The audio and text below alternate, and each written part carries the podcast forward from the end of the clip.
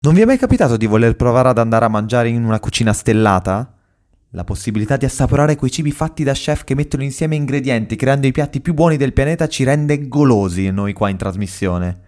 E se aveste già avuto questa possibilità, beh, siete fortunati e beati voi. Sono certo comunque che anche se avete provato quel tipo di cucina non sapete come ci si lavora dietro le quinte, qual è il percorso che si intraprende per arrivare a lavorare in un ristorante stellato, come funziona quel mondo prima e dopo aver fatto la prima gavetta, e qual è la storia delle stelle Michelin e tutto quello che ruota all'organizzazione e al lavoro e al mondo dello stellato. Ma ancora, cosa significa creatività, avere la passione per questo mondo, la conciliazione tra soddisfazione personale e duro lavoro. Oggi abbiamo qui un nostro caro amico che lavora nel settore da molti anni e, anche se non è uno chef, porterà molte curiosità sul suo mondo e discuteremo sul settore di squali che è quello della cucina stellata. Ma tutto questo dopo la sigla.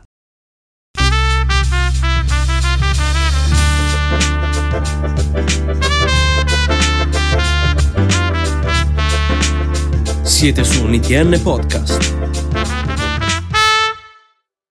Sì, sì, c'è, beh, c'è lo chef e, la- e dopo siamo in 22 in cucina. Madonna. Mazza, oh, ma che è una Quanto è squadra gra- di calcio? Due squadre di calcio. Eh sì, eh, siamo in tanti. siamo in tanti. Una, una partita di calcio, fate le partite? Sì, a fine servizio ci mettiamo lì, facciamo due, due colpi così. Che figata. Ma adesso te cos'è che fai lì? Cioè, che ruolo hai? Adesso io sto facendo la carne, cioè sono alla partita delle carni. E c'è il cavo partita e poi praticamente ci sono io. Cioè c'è il cavo partita, io e insomma devo dare una mano al cavo partita. Figate, come ti stai trovando con la lingua e tutto? È vero. Va bene, la lingua adesso sono qua da un mese, ma mi trovo strabene. Ma dai. Sto trovando benissimo. Non dico che lo parlo già, però no, è bellissimo lo spagnolo, ci sta. È vero, è una figata. Ma sbaglio Sì. tu avevi già... Eri già andato da qualche parte tipo spagnolo... No, Cuba? Dove eri Sì. andato a Cuba tipo? No, ero stato in Costa Rica, Costa Rica, bravo. Ecco, infatti me la ricordavo. in Brasile, però lì è. non No, lì, è porto- lì è portoghese. E dov'è che è precisamente a Barcellona? C'è un posto famoso, il, il ristorante dove lavori, oppure tipo è un po' defilato? No, no, è, proprio, è centrale, è centrale Barcellona, è proprio Che centrale. figata, quindi tu finisci il lavoro e sei subito in centro praticamente, cioè sei in centro. Finisco il lavoro e sono vicino a casa Battelona. Ah, quella di Gaudì. E una cosa, io vorrei partire subito con, eh, con una cheat eh, clamorosa. È super chiamata perché in realtà ne abbiamo parlato in questi giorni e, e oggi soprattutto. L'hai visto il film Il sapore del successo, Fiox? Secondo me sì. Sì, sì, sì, Ok, molto bello. Ma è veramente così in cucina? Come nel film? Allora, sicuramente lì è un po' romanzato, ovviamente. Ok. La situazione che si crea, che dopo si innamorano, queste cose qua. Dopo queste scene dei piatti che volano, non si vedono più adesso, non si vedono più in cucina. Sì, io mi ricordo una scena particolarissima con protagonista Bradley Cooper nella scena. Ma io non l'ho visto, eh. Che è, vabbè, Vabbè, non è uno spiega- spoiler, è un piccolo aneddoto. In pratica, uno dei. mh, Perché secondo me questa cosa qui è romanzata. Ma uno dei, eh, dei clienti, insomma, sfotte una cameriera. Allora esce fuori lo chef, proprio Brad- che in quel caso che lo impersona Bradley Cooper. Prende tutto il cibo, che e poi erano anche dei clienti importanti. Prendono tutto il cibo e lo buttano per terra. Perché dopo che lui dice cos'è che ha detto alla cameriera, e lui dice eh, eh, questo, ma vada, vada a quel paese così, no? Lui lo prende tutto quello che stava mangiando nella tavola, li mette in- dentro la tovaglia e butta la tovaglia per terra. Non credo che uno chef Di- È un po' con sopra, clienti importanti faccia una cosa del genere, però. Questa è la parte romanzata. Più esagerata, parte tipo, ecco, magari. Sì, sì, è eh. molto più Però esagerato. quando si, vedono, quando si vedono i pezzi di cucina dove, stanno la- dove c'è sotto la pressione, lo chef chiama le comande e è tutto a timing, a tempo, quella è la parte vera della cucina. Dopo che lanciano i piatti, quello è tutto... Cioè, va, Che ci, si- è- che ci sono è i, i rapporti, c'è, quest- c'è tempo di creare i rapporti interpersonali in cucina, cioè si vedono proprio delle Sì, scene sì, dove sì. si fermano a parlare, cioè lì un po' magari dici che non... Sì, sì, sì, sì. Ma appunto chi è l'ospite di oggi ad un ITN Podcast? Non abbiamo detto il nome e il cognome. Ma si presenta lui. Vai, presentati. Andrea Fiori. Potremmo fare un parallelismo un, ehm, tra me e lui. Perché io e lui abbiamo fatto due percorsi uguali. A una certa ci siamo divisi e abbiamo fatto due scelte opposte. E, mm, abbiamo fatto la scuola alberghiera entrambi.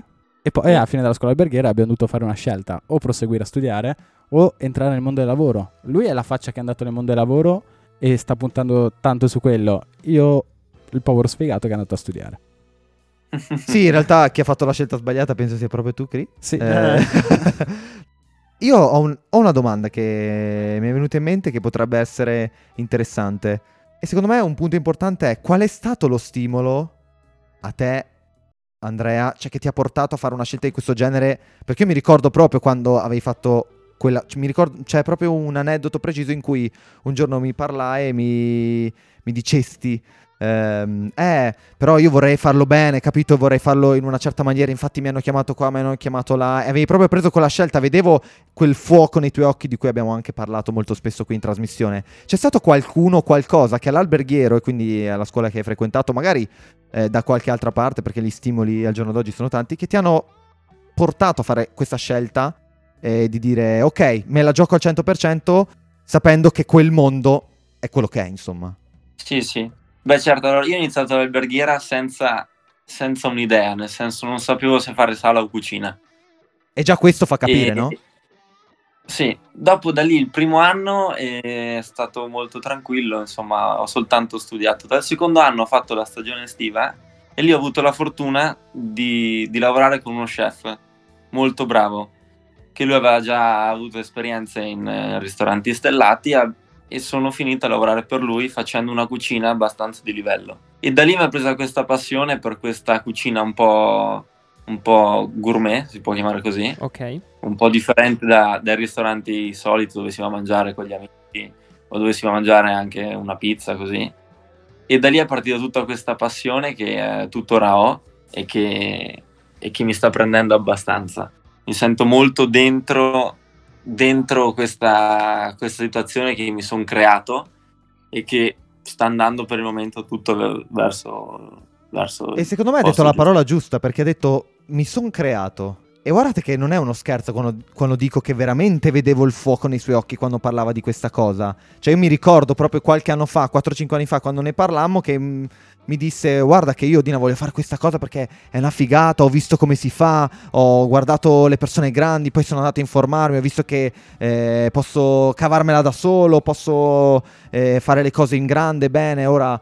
Eh, non mi ricordo se hai ancora, cioè non so se hai ancora questo desiderio, ma mi parlasti di, eh, di appunto un ristorante in futuro magari che vorresti aprire tu più avanti, così magari dopo una certa esperienza, non so se lo vuoi fare ancora o meno, ma il punto rimane, anche dagli ambienti come quelli che vengono denigrati, di cui abbiamo anche già parlato, come quello dell'alberghiera che di solito dici non vi è un ambiente troppo stimolante, si riesce a tirar fuori qualcosa, qualche fuoco che arde, qualche- e tra l'altro in un settore, come dicevamo, come ho detto prima, ma dopo ne approfondiremo, ne parleremo direttamente con Fiori, che è molto difficile, soprattutto perché ti mandano in, eh, non ti danno prospettiva già di partenza, Infatti si dice o lo odi o lo ami. no? È vero. E c'è molta, molta, nel nostro settore c'è molta competizione. Ok, questo non me l'aspettavo. Almeno nel mio ambito c'è molta molta competizione Quindi c'è, c'è la difficoltà di trovare anche altra gente che magari ti viene contro, no? Magari vede che sei la bravo. difficoltà sì esatto di poter crescere dentro un'azienda dentro un ristorante dentro qualsiasi cosa che tu, tu stai- stia facendo che sia il barman che sia io sono in cucina per cui che sia la cucina c'è molta molta c'è una sfida no? Eh, ma quindi tipo il nome lì, cioè esempio magari c'è uno chef eh, che ha più stelle rispetto a un altro, eccetera. Cioè pesa tanto il nome o pesa di più quello che fa uno in cucina? sì sì sì beh certo certo certo in cucina è molto ancora molto stile Francia anni 80 in queste cucine stellate importanti Ok. Cioè c'è molto rigore, cioè io sono appena entrato in questo nuovo ristorante, per cui parto da- dall'ultimo livello e lì col passare del tempo sali. Se io in un futuro, dopo questa esperienza, vado in un altro ristorante, riparto sempre da, da un livello basso. Per questo che la cucina, dopo ovviamente, avendo esperienze importanti, magari invece che metterci un anno, ce ne metti quattro mesi. Ok. Però questa la cucina è sempre bella perché ogni cucina, ogni ambiente è completamente diverso da quello di prima. Completamente diverso, proprio un altro mondo. Cioè, c'ha le sue regole, c'ha le sue. Cioè, cioè, ogni volta ti devi conquistare il tuo pezzettino comunque, diciamo. Ogni, ogni volta qualsiasi cosa che succede in una cucina non può essere uguale in un'altra. A livello di tempistica, a livello di piatti, a livello di sapore, a livello di, di ambiente, di colleghi. Ti spingi sempre tu a, a cercare di migliorarti e innovarti perché altrimenti rimani stagnante nel- nella zona in cui, da cui di, Sì, di partenza. quindi ogni, ogni esper- tu puoi avere qualsiasi esperienza nel mondo, però ogni esperienza è sempre nuova. Che figata questa cosa È qua. sempre, puoi scoprire sempre Molto qualcosa bello. di nuovo, cose belle e cose meno belle. Eh Domanda, certo. secondo te quanto è importante allora per uno che vuole fare carriera in cucina continuare a cambiare ambiente? Per me, per me è importante cambiare ambiente, questo è il percorso che io sto facendo fino ai 25 anni. Dopo i 25, questo è quello che penso io, 25-26 anni, bisogna trovare un posto dove bisogna crescere e cercare di puntare a diventare, uscire e puntare a diventare chef. Ok. Eh sì, perché effettivamente cioè, diventa anche magari stressante dover continuare Sì. a, a ripartire da zero e appunto a rimettersi in Sì. gioco ogni volta fino E c'è un modello, cioè, eh, secondo questo discorso qua è un po' difficile avere un modello, no? Perché ogni cucina è la sua cucina, no? E, e quindi c'ha il suo capo, c'ha il suo dettatore di regole del gioco. Ma tu hai avuto un modello preciso, magari visto in televisione, appunto poi parleremo anche di quello, eh, o magari visto da qualche altra parte sui social, eccetera, che si mostrava? Oppure tu hai sempre cercato di trovare la tua stella, diciamo, autonoma? No, io devo dire che una, una cosa che mi ha aiutato tempo fa, qua era appena all'inizio, è stato Netflix con Chef Tables. Ok. Non so se avete mai visto la serie. No, e la consiglieremo. Quella è, è una serie pazzesca per chi lavora in cucina, perché fa, fa vedere veramente i piatti, li spiega dallo chef. E quella è una serie che credo che tutti quelli che fanno il mio lavoro e sono nel mio settore l'hanno vista sicuramente. Ok. Vabbè. perché ti, ti apre proprio il mondo e ti, ti fa venire voglia di dire ok, io adesso sono in Italia, voglio partire e andare in Perù, voglio partire e andare in Messico. Perché, ecco, infatti, un altro punto fondamentale, secondo me, che è legato anche alla tua pagina Instagram, semplicemente per come fai vedere certe cose. eh, tu sei stato in tanti posti. E effettivamente mh, non mi sono mai chiesto, eh, ho sempre detto, ah, a Fiori piace comunque girare il mondo, è sempre stato così, lo fa da quando è piccolo, va da sempre in Costa Rica, eccetera. Però il tuo lavoro quindi ha anche influito sulla scelta delle tue mete. Cioè, spieghiamolo, spieghiamolo. Sei stato in tanti posti da sempre, eh, quan- in- quando Sì. avevi un attimo di tempo, eh, rispetto magari anche Ti a noi prendo- che... Esatto, prendi e parti, sei andato in... eh, eh, aiutami, Thailandia. Ah, Brasile. Brasile. E, e questo ti è stato dato, cioè, probabilmente l'avevi anche tu come passione iniziale perché ti è sempre piaciuta la barca, eccetera, ok. Però eh, il tuo lavoro ti ha aiutato anche a fare un certo determinato tipo di esperienze nei posti e, Sì. e ti ha dato tanto? Il mio lavoro mi, mi rende molto libero da questo punto, che è la cosa che mi piace di più a quest'età, a 23 anni, che io posso prendere, partire e, di- e dire ok, domani vado, non so, in Messico, due settimane che sono in Messico trovo lavoro. E questa Sì. è una cosa che il mio lavoro me lo, me lo permette di fare, in qualsiasi parte del mondo. Tu benissimo puoi andare in una cucina, inizi a parlare, magari inizi a cucinare insieme a loro e Che figa. Ma ti è, ti è capitato? Sì, mi è capitato in Thailandia, eravamo in spiaggia, avevo voglia di uno, di uno spaghetto al pomodoro fatto bene perché mangiavo soltanto riso da giorni. Eh, ok. Allora ho comprato la pasta e ho detto, guarda, posso farmi un piatto di pasta? Lo facciamo assieme. E lì insomma abbiamo iniziato a, a cucinare assieme. È un'altra lingua, un di- nuovo linguaggio. La cucina, dici? Sì. Come linguaggio internazionale. Sì, no? il linguaggio universale. No, il mondo della cucina è, è assurdo. Infatti, anche a me affascina il mondo alberghiero per- proprio per questa possibilità di continuare a viaggiare il mondo senza difficoltà. Cioè, è un lavoro che trovi facile. Anche se adesso in Italia devo dire che mh, pochi vogliono farlo. Adesso in Italia si fa, è molto difficile trovare cuochi, non cuochi, trovare gente che sappia lavorare nel nostro settore. Infatti, qui volevo proprio farti questa domanda. Secondo te, ad esempio, Masterchef, questi programmi televisivi hanno sporcato il mondo della cucina o comunque lo stanno un po' riscattando? No, allora lo stanno riscattando, però stanno prendendo un po' in giro la gente che, che comincia un percorso di cucina o di bar grazie a questi. A Oh, questi Quindi Diciamo ha fatto motivi. cose positive, cioè ha fatto entrambe Ah. le cose, no? Sì, hanno fatto sia una cosa positiva perché comunque adesso la cucina, soprattutto nel mio ambito a stellata, si vede in un altro modo grazie anche ai programmi di televisione, di- televisivi. Però la gente e i ragazzi iniziano a cucinare, a fare l'alberghiera per avere questo successo e poi si rendono conto che devono lavorare 14 ore al giorno con un giorno di riposo E mm, mollano. e mollano e non ce la fanno perché non sono ritmi che tutti possono sostenere se non è una grande passione. Perché poi si pensa al, al grande chef, no? Che dice, ah, lui non fa niente, non cucina, non tocca un piatto dice tutto cosa fare, dice, e uno chissà che cosa si immagina quando va a lavorare. E, e forse questa cosa qui, perché non è molto chiara. Perché uno dice, eh, ah, in Italia se vuoi lavorare in certi posti così, eh, passa un po' il messaggio che ah, se sei bravo alla fine tu non cucini, non tocchi un piatto, non lavi niente, non lavori 14 ore al giorno, tipo per esempio, io lo sento da mio papà che dice cose di questo genere, perché proprio passa questo messaggio probabilmente, o, o lavori in questo senso o lavori nei posti dove appunto na- normali, 14 ore al giorno, così. In realtà sdo- sdoganiamo questa cosa. Nel tuo lavoro anche a livelli stellati si lavora 14 ore al giorno e si, si sta secchi sul, sul posto, cioè... O, cioè non 14 ore, a volte succede 10, perché noi abbiamo un lavoro che non si sa mai come può succedere, perché ogni servizio ha la- ha la- ha il suo andazzo, perché se il ristorante chiude alle due e mezza, vuol dire che un tavolo si può sedere alle due e mezza. Se un tavolo siede alle due e mezza fa il percorso di degustazione, che sono quasi due ore e mezza, tre ore, Porca, oh, pensate- Ammazza. se invece l'ultimo tavolo, se invece l'ultimo tavolo arriva alle una e mezza, e lì finisce un'ora prima Eh, perché parte tutto prima. Perché noi non è che abbiamo le otto ore, non possiamo permettercelo. Perché tutto dipende dal cliente, no? certo.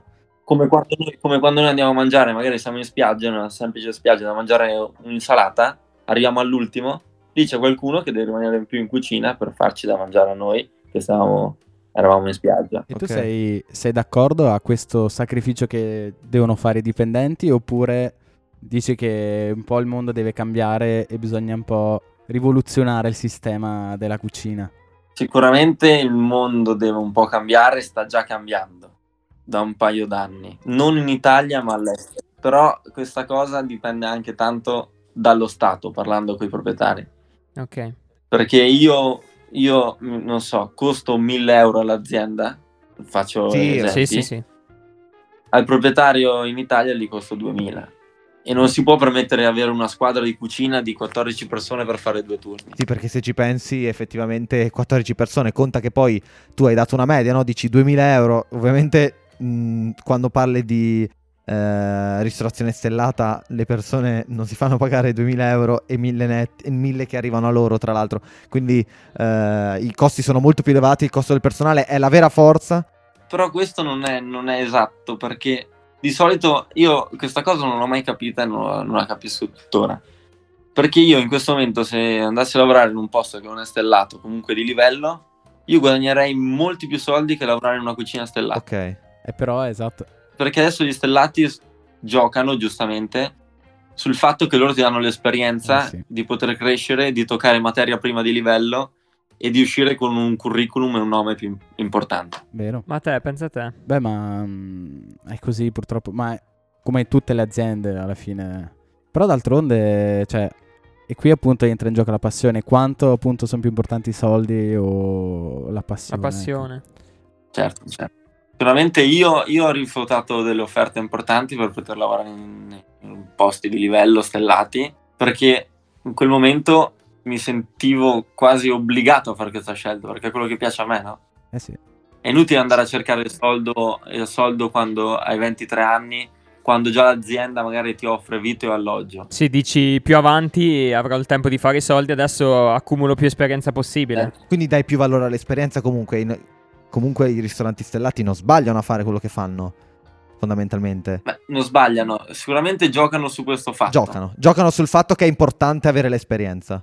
È importante avere esperienza. Dopo, sbagliato o non sbagliato, questo ognuno valuta la sua, Ok. la sua scelta. Tu invece hai valutato dicendo che l'esperienza è Importante. fondamentale Paga. per te Sì, e pagherà sì. in futuro. Eh, non è scontato perché effettivamente ci sono tanti luoghi comuni sul mondo della, eh, della ristorazione, sia quella non stellata, ma anche quella stellata e soprattutto quella stellata, probabilmente come dicevi, porcata anche un po' dalle serie TV e dai... ehm, Intrattenimento. eh, dalle serie di intrattenimento che sono fatte per intrattenimento dove si denigra chi eh, cerca di entrare e invece si dà divent- i- le- il personale eh, addetto e quindi anche lo chef di turno che giudica diventa anche, viene anche un po' mitizzato, no? ci sono molte figure in Italia che vengono eh, portate alto, e- ma probabilmente sono di alto livello, però nel contesto di serie tv eh, non, non contano più come si cuochi, dici passa contano più, come giudicanti. più- esatto, passa più quello Esatto. che magari il loro talento. Dici, Poi effettivamente il loro talento probabilmente è è importante. innegabile. Sì. Però effettivamente da questo mondo traspare, cioè non solo dal mondo delle serie TV, ma anche dal mondo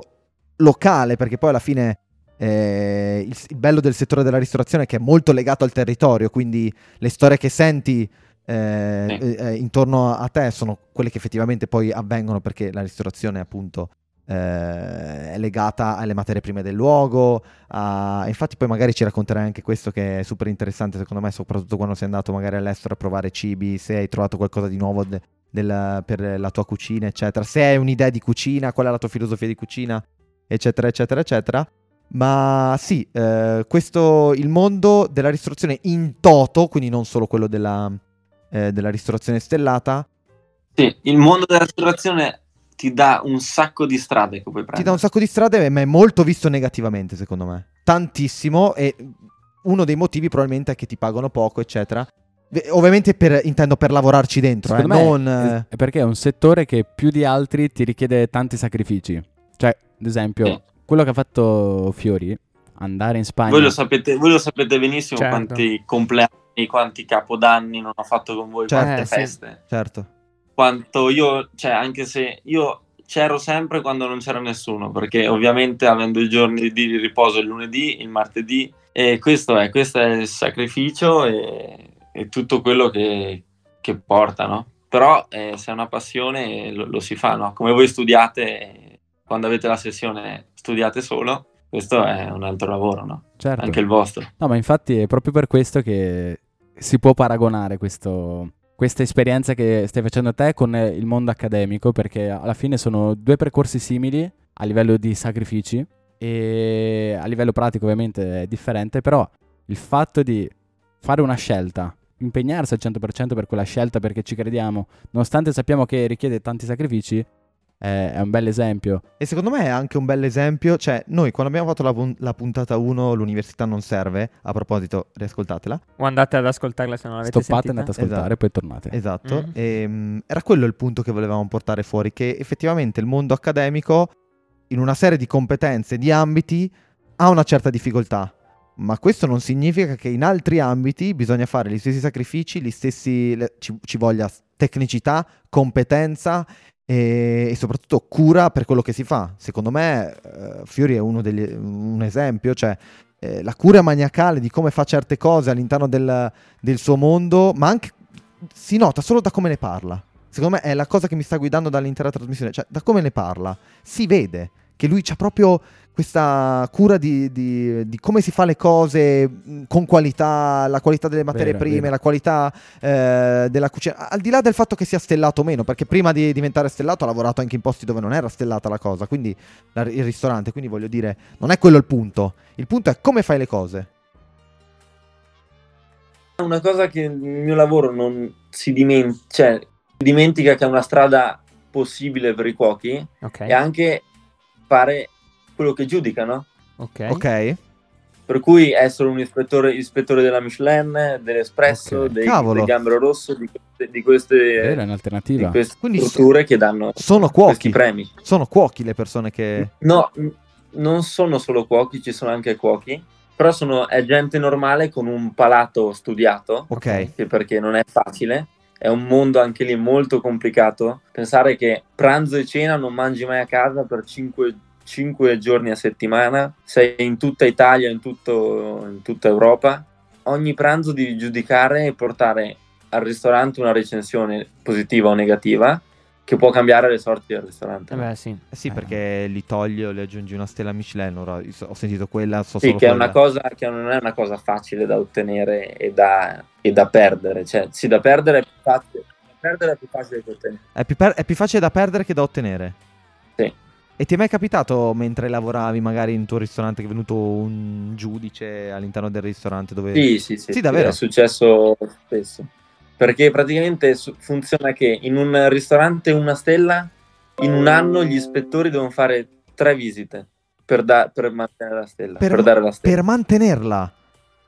In un due stelle sono sette visite Ok. di ispettori per, per darla e in un 3 stelle sono 10 visite e tutti, e tutti Le i 10. le 10 persone che vengono a mangiare devono essere d'accordo che quel ristorante si mette da Eh, ma Eh, no, bas- è ne basta uno e complicatissimo. vanno a Esatto. due.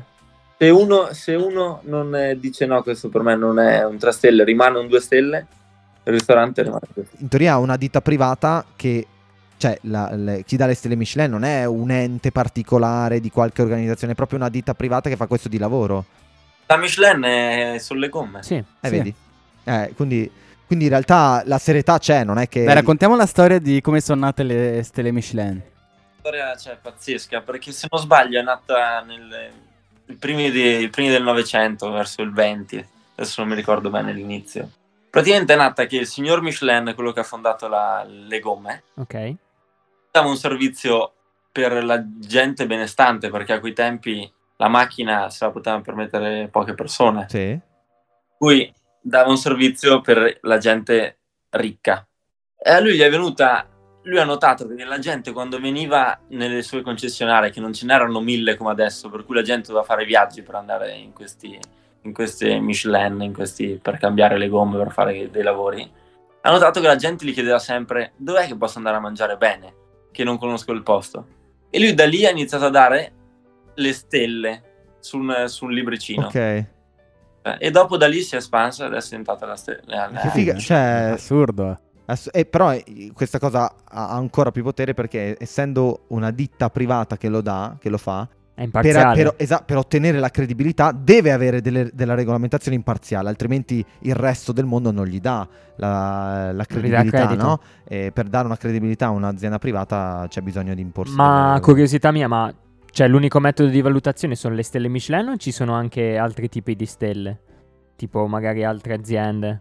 No, di, di stella c'è, cioè di stelle sono la Michelin che è la guida più importante. Ok, Dopo c'è l'espresso, i cappelli, ok. le forchette. Ci sono altre guide che sono sempre importanti, che di solito seguono la Michelin o anticipano la Michelin. Però è tutto, è tutto un, un seguirsi, no? Sì, sì, sì, sì. Se una ha tre da- stelle, due o tre stelle Michelin dicono "Oh, ok, oppure magari una, due o tre forchette, poi eh, Sì, non so come magari funziona. prendono, cioè si prendono in considerazione a vicenda comunque. però- Esatto, esatto. Beh, certo, perché sicuramente se uno giudica super positivo vuol dire che il ristorante merita magari merita anche altri premi. Sì, sì. Però averle die- dieci volte all'anno vuol dire che una volta al mese, cioè, se tu hai due Eh, stelle ma Michelin, una- un'altra domanda mi hai fatto venire in mente, ma te lo dicono o no quando so- ci sono gli ispettori? O lo immagini? Cioè, è tutta una cosa na- nascosta, insomma, te non lo sai. Ok. Però, bene o male, noi che lavoriamo ne... Riconosci un Eh, po'. lo si può intuire, perché di solito prenotano sempre il giorno prima, è sempre una persona da mi sola. hai fatto venire in mente, nel film Il sapore del successo si vede questa cosa, che c'è un pattern ricorrente delle persone che vengono, che fanno parte della- dell'azienda Michelin, che valutano. E quindi hanno delle... Cioè, nel film si vede, ed è vera quella cosa? Cioè, funziona proprio così, che mettono la forchetta per terra e queste cose? E adesso, adesso, non lo, adesso non lo si fa più, lo facevano. Ok. Può succedere, però non, non lo fanno più, insomma. Adesso stanno più attenti sul servizio e su altre cose. Però alcune cose le fanno. Certo, certo, alcune, alcune cose le fanno, però adesso lavorando, c'è uno chef che lavora tanto, che ha già la stella, riconosce se è un ispettore, perché ormai si conoscono i nomi, non di tutti, però di qualcuno, grazie al Green Pass. No. Ah, questo ci- è super interessante. che figata. Che giocata. Queste qua sono le piccolezze che fanno i ristoratori, no? Come quando una persona viene a mangiare in un ristorante stellato, quando ero a Bolzano, noi sapevamo se era il suo compleanno e gli offrivamo una torta, grazie al Green Pass, perché sapevamo che loro festeggiavano il compleanno, perché si vedeva le date. Dall'avvento del Green Pass tutti i ristoranti stellati. No, eh, perché tu li, li- li fai il servizio ad hoc perché lo conosci, quindi per Dai, forza. È assurdo. Vai a scavare nelle sue, nei No, suoi ma dico, ma lo capite anche magari da semplicemente, quindi pre-Covid, da quello che ordinava, se era un ispettore o meno? Sì, si, si capisce perché di solito loro mangiando tanto e tutti i giorni non fanno il degustazione e prendono alla carta. Ok. Ok. Mm. O se prendono il degustazione prendono quello come noi portate. Perché eh, sono sempre pieni da cibo eh, perfetto, tipo. Ma è bello che li guardi come se fossero dei robot che fanno sempre la stessa cosa. Cioè, in realtà sono persone che devono semplicemente Valutare, giudicare. Però esatto. è un po' come i professori. Essendo in cucina non mi rendo conto l'atteggiamento che hanno, non lo so. Eh, non li vedi? Eh. Non lo so, non vedo, non vedo come si comportano e non, non so come, come possono essere. Però quello che ci torna in cucina, e noi siamo, siamo sempre là- là dentro rinchiusi. Ti faccio una domanda un po' scomoda. Perché Mm. io dovrei scegliere di andare a mangiare in un ristorante gourmet? Cioè, invece che andare da ristorante da Gino dove posso mangiare con Il lo stesso prezzo, sotto casa. 10, 10 antipasti, 22 primi piatti e poi pure il dolce. Ma per dire, io, io lavorando in questi in ristoranti stellati, preferisco andarmi a mangiare una bruschetta al pomodoro al mare che mangiare magari in uno stellato. In uno stellato. Hai capito? Ma c'è, ma c'è un motivo particolare o... È il costo. Stufo. Vedendo così tanti piatti, così, tanta, così tanto cibo tutto il giorno e così tanta precisione, andare a mangiare uno stellato ci vado, però magari può darsi che una persona che, non so, può permetterselo vada più spesso, più spesso di me negli stellati. Ma quindi non sapresti convincere qualcuno a dire fai l'esperienza, diciamo? No, beh certo, dopo lo, lo stellato secondo me è una cosa completamente diversa da- dai ristoranti normali e sfattiamo il mito che nei ristoranti stellati non si mangia, che esci con la fame. Oh, Spendi ma mangi. Perché molte persone non riescono a finire tutta la degustazione. azz. perché comunque sono 12, 12 portate, 9 portate, con tutte le cose prima e dopo, per cui si mangia. Se magna Ammazza. a volontà. Vedi? Sì, queste sono le classiche cose che sento appena dico, ah, io lavoro in ristoranti stellati. Ah sì, bello, bello, però da me non si mangia. Eh sì, no, è vero. È comunque un'esperienza, cioè qualcosa che fai di diverso. Cioè, se vai lì e ti lamenti dei soldi, non andare lì.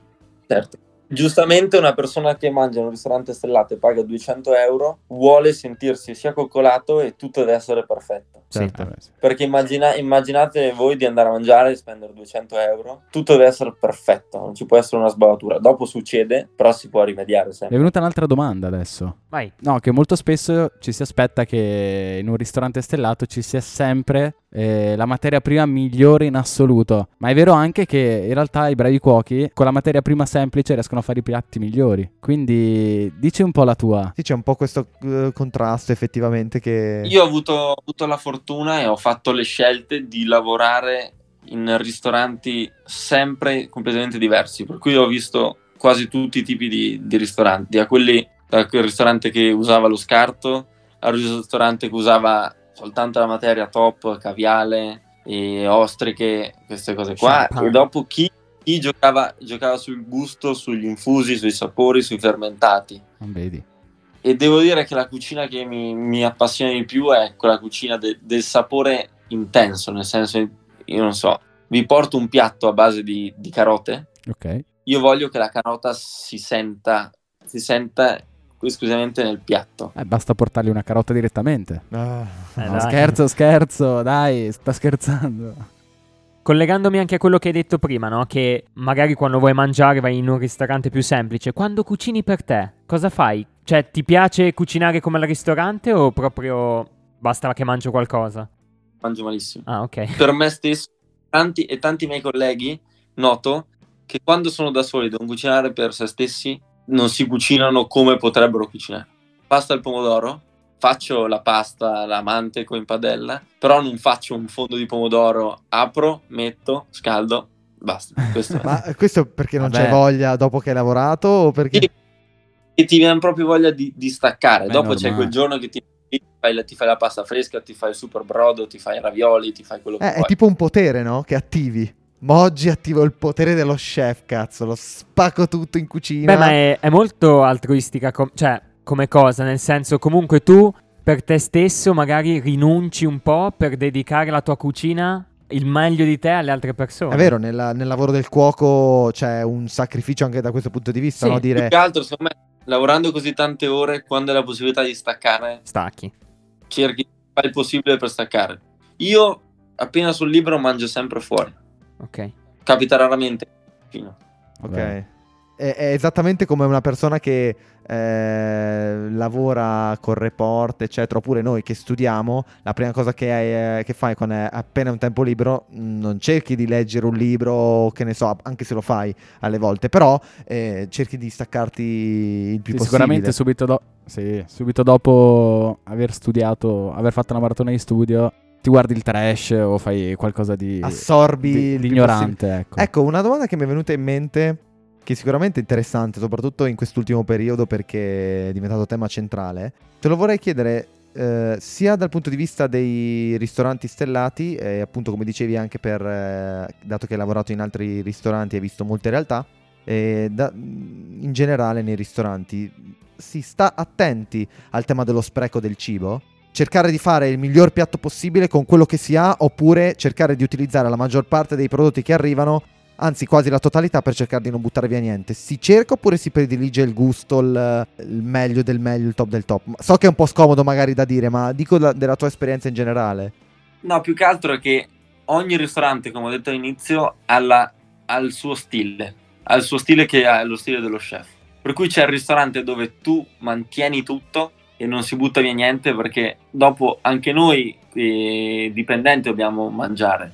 Sì. Il carto che avviene lo, lo, si passa per mangiare noi, per fare altre lavorazioni. E invece ci sono altri ristoranti dove vogliono mantenere la, la freschezza assoluta e si lavora sul produci e quello che avanza si scarta. Produci e quello che avanza si scarta. Sulla freschezza. Ok.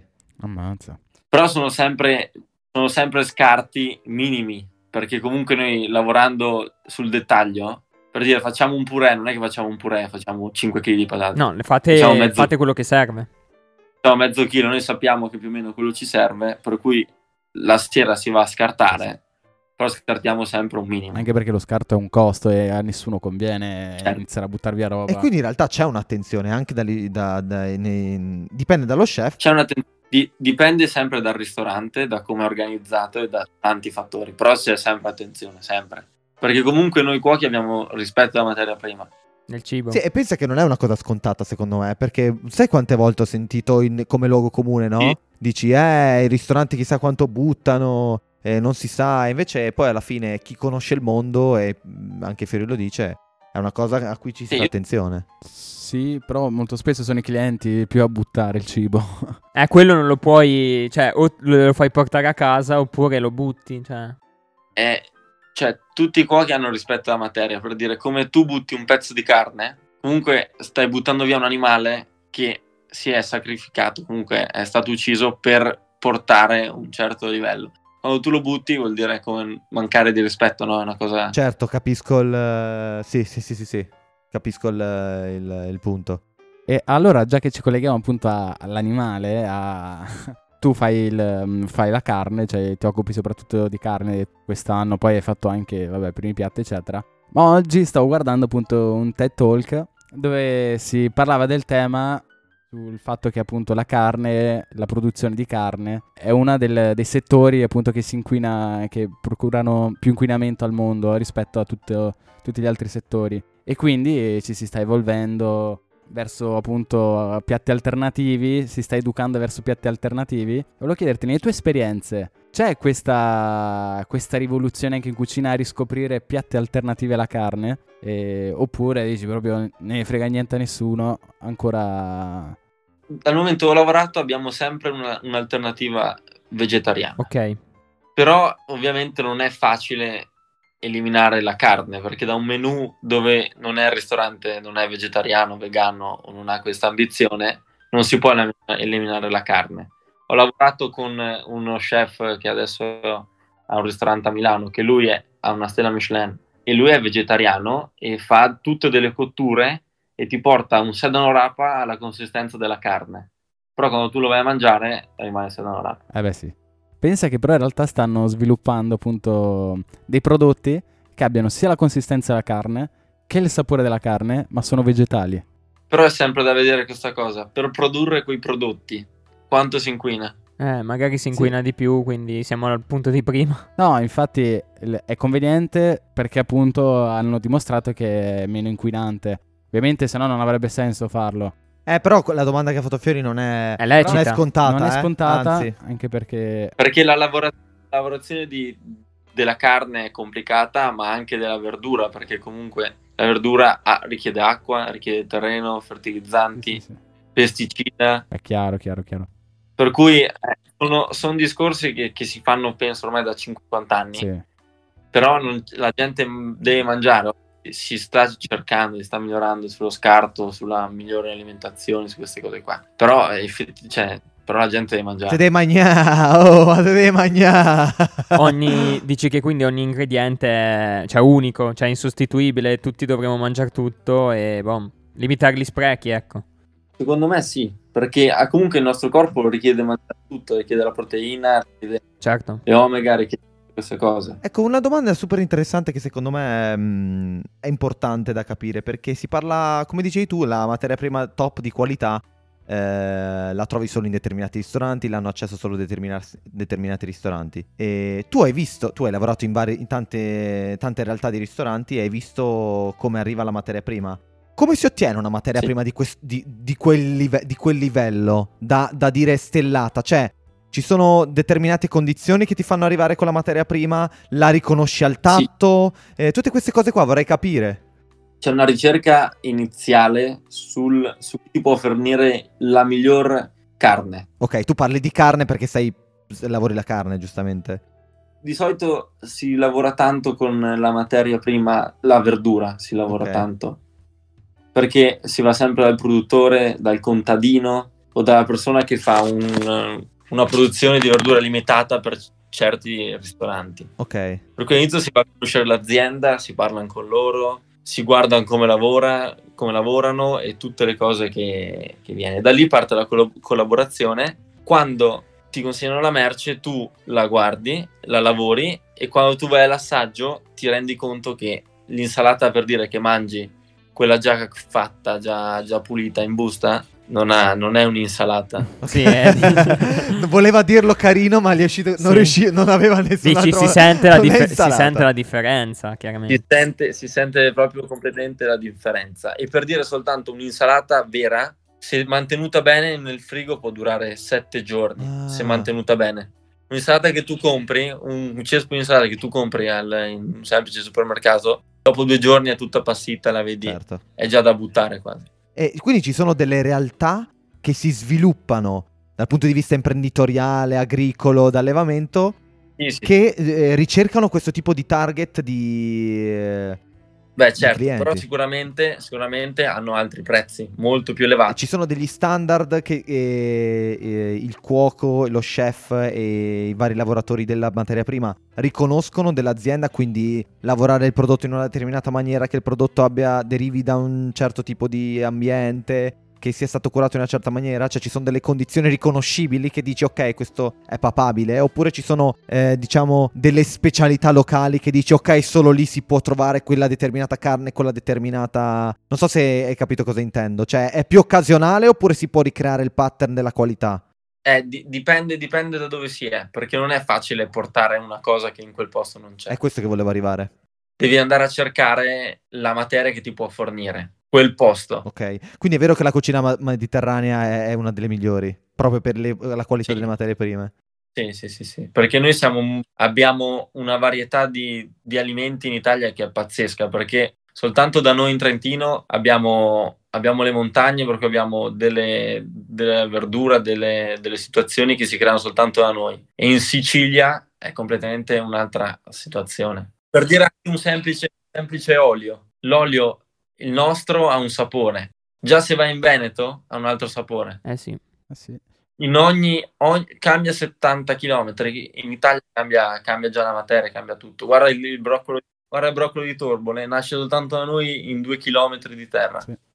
altro posto non c'è dove nasce è pazzesca questa cosa Che figata. Ma invece, tipo, il livello del cibo che c'è al supermercato, no? Un supermercato normale è tanto diverso. Cioè, ci hai fatto l'esempio dell'insalata in busta. Ma in generale, magari anche con gli altri alimenti, sono tanto indietro rispetto a quegli alimenti che tu, diciamo, maneggi più spesso? Beh, sicuramente sono, sono più finti nel senso sono- non vengono da produzioni piccole vengono da produzioni all'ingrosso noi l'inverno tronia- troviamo al supermercato fragole lamponi pomodori queste cose che non, non è il periodo per cui ovviamente non è, non è una materia buona e lo si sente ovviamente quando tu vai a prendere il pomodoro quando è stagione a parte l'estate, durante l'estate, ha un altro sapore e può essere di livello anche lì. Per cui dipende, se tu riesci a, a fare una spesa guardando le cose stagionali e capendo se la materia prima è buona, anche al supermercato trovi, trovi buoni prodotti. Es- è vero. E come fai a creare un, eh, un ristorante stellato in posti dove questa specialità manca? Perché appunto la domanda te l'ho fatta perché eh, mi chiedevo se c'erano dei pattern eh, di condizioni per creare la materia prima ricorrenti eh, dal punto di vista dei produttori che forniscono a chi fa la ristorazione elevata. Però se tu mi dici che dipende, dipende dalla specialità, allora mi è più difficile creare un qualcosa di gourmet, diciamo, da qualche altra parte. Sì. Oppure dipende sempre dal posto e poi cercare di lavorarlo. Però tu puoi trovare anche dei, dei prodotti o dei produttori che fanno materie prime buonissime, per dire anche in Cina, e ti possono inviare i loro prodotti. Certo. Ok. Per cui tu lavori sempre con dei produttori al del taglio, però magari anche esteri. Perché vedi, tu hai, tu hai la soia migliore, sicuramente vai verso l'Oriente. E anche lì puoi cose che loro ti possono inviare, perché ormai siamo collegati con tutto il mondo. Eh, e domanda qua. Ma quindi, cioè, stai praticamente confermando un mio dubbio che avevo. È meglio prendere la soia dall'Oriente piuttosto che prenderla là magari a chilometro zero. Cioè, dici anche se c'è il trasporto è comunque più di qualità quella dell'Oriente. Questo, questo dipende sempre da chi la vai a comprare. Sì. Nel tuo ambito bisogna sempre valutare chi produce che cosa e dove lo fa. Sì. Sempre. Eh, figata questa cosa perché la- è, è legata semplice- se- secondo me eh, all'aspetto della Perché tu stai, portando, tu stai portando un servizio e al tavolo porti una spiegazione del prodotto specifico. Ok. Per cui tu devi conoscere tutto, tutta la storia di quel prodotto. Hai capito che questa cosa qui è legata tantissimo alla, mh, alla, alla sostenibilità? Perché come diceva prima Fiori, effettivamente eh, bisogna anche vedere quello che si ha dal punto di vista della sostenibilità. Cioè se un, pro- un territorio produce una certa cosa, la produce bene, la fa buona, e funziona, si spreca poco. E però magari devi unire de- altri prodotti che però ti servono e sono necessari per creare un determinato tipo di piatti, è, è chiaro che diventa più difficile la questione della sostenibilità, no? Però poi dipende ovviamente sempre dal punto da, da- da che società vogliamo costruire, eccetera, eccetera, eccetera. Però è interessante vedere il punto di vista eh, di chi ci lavora dentro e dici, però guarda che io devo fare certe cose. eh, la gente, come dicevo prima, Fiori, deve mangiare. Cioè non è che... Poi non sto dicendo che ovviamente la sostenibilità non è importante, assolutamente no. Però eh, capi- quello che dico è che ci sono delle, delle ragioni. E, e- e poi, come ha detto Fiori anche, non è che loro non la guardano la sostenibilità, anzi c'è e si butta via poco. Anzi, di solito chi butta, fa buttare via tanto siamo noi consumatori di massa che andiamo ai supermercati che lì si tratta, si mangia male da- eh, rispetto a quello che cucina Fiori e, mm, e non solo, si butta via tanto. Eh, non è sempre detto. No, non è sempre detto chiaramente, non è sempre detto, eh, sto generalizzando. Se si conoscono i posti e, e se si conoscono i posti per dire un bar ti può fornire, non so, un piatto di pasta più buono che non so, un'altra, un'altra struttura. per Certo, dire. certo. Eh, però è interessante pa- Ma tu in, in prima persona sei mai andato? Cioè, credo che sia, diciamo, compito dello chef. Ma tu in prima persona sei magari mai andato a... Volevo fare la Cioè- stessa domanda, ma non fatta così. Eh, vai, falla tu, magari la fai meglio. No, perché Meglio. c'ho anche un esempio. E appunto volevo chiederti, di solito chi è, di chi è il compito ehm, appunto della ricerca di queste materie prime?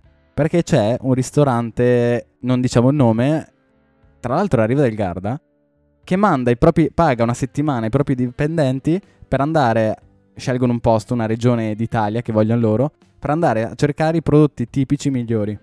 Bene. E quindi, vabbè, eh, alla domanda a lui se tu lo fai. Se lui gli è mai capitato di fare sta cosa.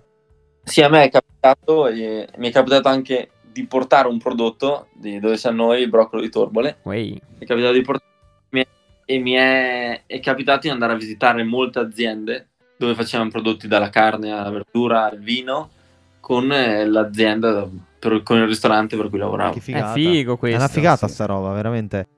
Io nel ristorante dove ero, dove ero prima a Bolzano avevamo un'insalata che aveva il nome della produttrice nel menù. Bello. E questa cosa comunque ti fa affezionare dopo al piatto, perché dici l'ho cercato, l'ho studiato, mi ci sono impegnato, cazzo voglio che sia fatto al meglio possibile perché deve piacere, se no tutto sto sbatti... no. È un peccato avere uno spreco su un piatto così. Eh, Questo è vedi? quello che noi lavoriamo. È il discorso della storia che diceva prima, no? Cioè, tu non, non prendi solo il cibo che hai nel piatto, ma sai anche da dove viene, perché è stato scelto e tutto questo, e quindi, cioè, è importante sta cosa. Secondo me, da tutta questa chiacchierata, si può tirar fuori che la cucina è un po' arte, oltre che intrattenimento. Più che oltre a essere arte, la cucina è tantissimo chimica. Ok. La- Uh. l'arte della chimica. La, la cucina è completamente chimica perché tu quando, quando porti una cottura a un prodotto stai, re- stai facendo una reazione Un chimica. Eh, esperimento. o- eh, ok. Che filosofia hai di cucina sotto questo punto di vista? Ora ci hai anticipato che tu lavori con la carne, eccetera. Intendo, hai una creatività che ti guida? Cioè, hai dei, eh, dei mantra che ti permettono di creare nuovi piatti, di pensare nuove combinazioni? E, e che cosa ti guida nella tua creatività? Cioè, hai, hai, un qualcosa che ti guida in generale nella tua creatività? Secondo me una cosa che sicuramente traspare è il fatto che viaggi tanto, provi tanti, tanti sapori e dici, cazzo, perché si vede nel tuo profilo Se li porta dietro, dici. dici, sicuramente quello lì è un suo metodo di creatività, oltre che una sua passione. Certo, sicuramente conoscere più prodotti possibili Ok? e immaginabili, questo già ti apre il palato e la conoscenza di, di- di- di queste cose. Eh, esatto, facci un esempio concreto se riesci. Se voi annusate il pomodoro, Ok. quello che si butta, il verde, Sì. Ok. se voi lo annusate bene, quando è stagione sa di, di fragola, sa di sottobosco. Ok. E questa qua è una piccolezza. Ma Però sono dai. queste cose qua che fanno la differenza in un ristorante. Però sì, sicuramente la conoscenza di, di più prodotti possibili è secondo me quello che mi sta, mi sta facendo fare delle scelte. È diciamo la tua variabile drive che ti dice ok, io devo conoscere più di, di tutto il più possibile per cercare di spronare la mia creatività al 100%. Certo, certo. E mm, un, un alimento o un tipo di cottura che hai imparato in un viaggio all'estero, qualcosa che proprio hai detto la, la voglio riutilizzare, mi ha impressionato tanto? Beh, la cosa più che, che è più facile che è è stato il panino al vapore, quello cinese. Lo fate? Questo qua l'ho, l'ho- l'ho- l'ho riportato e insomma è uscito un piatto. Un giorno me lo devi fare, eh. Eh, adesso siamo curiosi. Madonna, che buono. Madonna, lo voglio. Ma com'è Lo- che si fa? Eh, c'è un impasto che è, che è abbastanza gommoso e va cotto a vapore, dipende. Un po' come i ravioli? 15, 20. C'è i ravioli Sì, più o cinesi? meno è, più o meno quella, quella è la procedura, sì. Voglio No, sapere. aspetta, prima un, proprio qual è il tuo piatto, cioè te lo dobbiamo chiedere, qual è il tuo piatto preferito o quello che ti ha dato più soddisfazioni? Cioè che magari hai fatto una ricetta e hai ricevuto dei riconoscimenti o qualcosa che dici lo faccio e sono proprio contento. Allora, il mio piatto preferito è la matriciana, che lo faccio, la faccio sempre per me. Ne vado follemente pazzo.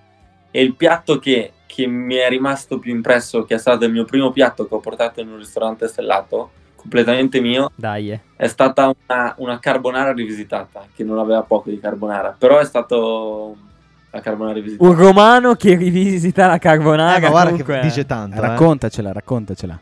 Sì, è stato. Allora, ero in Alto Adige e ho fatto questa carbonara e già, ho già preso un po' di spunti da esperienze che ho avuto prima, perché ho fatto uno spaghetto di patate con sopra una spuma di uovo, sotto avevo messo de- del lavarello affumicato con delle uova di, di lavarello e, e sopra avevo fatto una polvere di, di guanciale. E questo è stato il mio primo piatto che, che è entrato. Che è entrato Poi pesce e carne insieme, no? Che c'è di solito. Eh, è però figo, cioè, è effettivamente figo, se figo. magari sì, è vero che di solito si fa uno o l'altro, invece Esatto, li hai messi entrambi. È stato il primo piatto che ho portato nel ristorante stellato e è piaciuto. Quindi hai la possibilità di esprimere la tua creatività all'interno cioè, Sì. dei ristoranti dove hai Di- lavorato. dipende, dipende dalla struttura e dallo chef. Certo. E lì te l'avevano messo nel menu, se non sbaglio, mi ricordo. Ne avevamo parlato, qualcosa del genere. Sì, sì, là è stato per il menù per quattro mesi. Prima che inizi la stagione, magari non è che fate tipo una specie di, di contest tra cuochi e i piatti migliori vengono messi nei menu? No, ma perché di solito funziona che c'è il menù c'è già e quando si va a cambiare il menù non si va a cambiare tutto il menù assieme perché diventa complicato, si cambiano un paio di piatti alla volta. Eh beh, ok. Se no rinnovi tutto. Eh sì, sì. No- non puoi stravolgere il ristorante. Poi quasi tutti i ristoranti hanno il loro piatto di punta, no? Che rimane sempre. Quando è che sarà il tuo? Vediamo. Ma poi anche in ottica stella ha senso, cioè se tu dai la stella per un menù, se quel menù dall'oggi al domani cambia completamente, Sì, dici ma io l'ho data... infatti dicevo a inizio stagione, Ah beh certo. prima che apra il ristorante, magari si fa questa specie di gara in cui si possono selezionare i piatti Eh, ma- migliori. Cioè com'è che uno chef o comunque il responsabile decide di cambiare un piatto e quella volta là hai detto che hai portato tu il piatto, sei stato tu a proporlo o loro ti hanno detto oh ma Fiori c'hai un piatto da portarci qualcosa? No, quella volta lì chef mi ha detto guarda vorrei, vorrei cambiare un primo e se tu hai qualcosa da proporre fammi, ass- proporre, fammi assaggiare lo possiamo vedere, modificare assieme vedere cosa manca e cosa non manca per cui tu porti la tua idea e dopo insieme alla chef o va già bene o la strutturi. E là non te l'aveva cambiato, giusto? L'aveva preso intero? Mi sembra che aveva messo lui la polvere di guanciale così avevo fatto qualcos'altro, adesso non mi ricordo più bene. Era abbastanza, era abbastanza completo. Quando si cambiano i piatti nei ristoranti è per la, sempre per seguire la stagionalità. Ok. Questo, questo è, è il maggior- il maggior motivo di, insomma, di, di cambio menù. Ma tipo, tornando a cioè, altre domande, curiosità così. Cioè, tu hai detto che ti sei appassionato alla cucina tanto dalla seconda superiore e così, ma prima, cioè, ti interessava un po'? Era proprio un mondo estraneo a te? Ma mh, era abbastanza estraneo, sono sincero, era abbastanza estraneo. Te, ne- te l'hanno fatta Non ho mai nascere. avuto... Era abbastanza estraneo, sì. Eh, ed è figo questo perché comunque, cioè, tu, vabbè, lo diremo agli ascoltatori, tu hai iniziato in realtà prima che all'alberghiera come Christopher, nella stesso- nello stesso indirizzo, e dopo voi avete cambiato e siete arrivati all'alberghiera. E, cioè, co- come, come una scelta diversa, cioè abbia cambiato che lui è finito a fare il cuoco, gli piace, è una sua passione. Quindi mai scartare niente a priori, anche se hai, un percor- hai iniziato un percorso diverso. Sono d'accordo. Comunque il mio sogno rimane sempre quello che avevo da bambino, che era fare il comandante di, di navi. È una cosa che, che mi è rimasta dentro. Difatti nella mia prossima esperienza spero che sarò su una nave privata, insomma, a girare. Quindi ti piacerebbe fare lo chef in una nave, boh, non so se si può dire Sì, lo- privata. Lo, lo chef privato, insomma, Chef queste privato, cose qua. che figata. È un mondo bello. Direi di fare le nostre solite, i nostri soliti convenevoli. Ringraziamo l'ospite, grazie mille. Grazie Andrea. Esatto, ringrazio voi e niente. È stato stra un ringrazio piacere. tanto, è un piacere. Grazie, Grazie mille. ancora una volta e ascoltateci su tutti i social, qualunque piattaforma che, pensa- che pensiate. Ringraziamo Samba Radio come al solito, ringraziamo Patri per la sigla. E l'ospite esterno che ci ha aiutato con i reel. Esatto. e grazie, ciao a tutti. Ciao. Alla prossima, ciao. Ciao.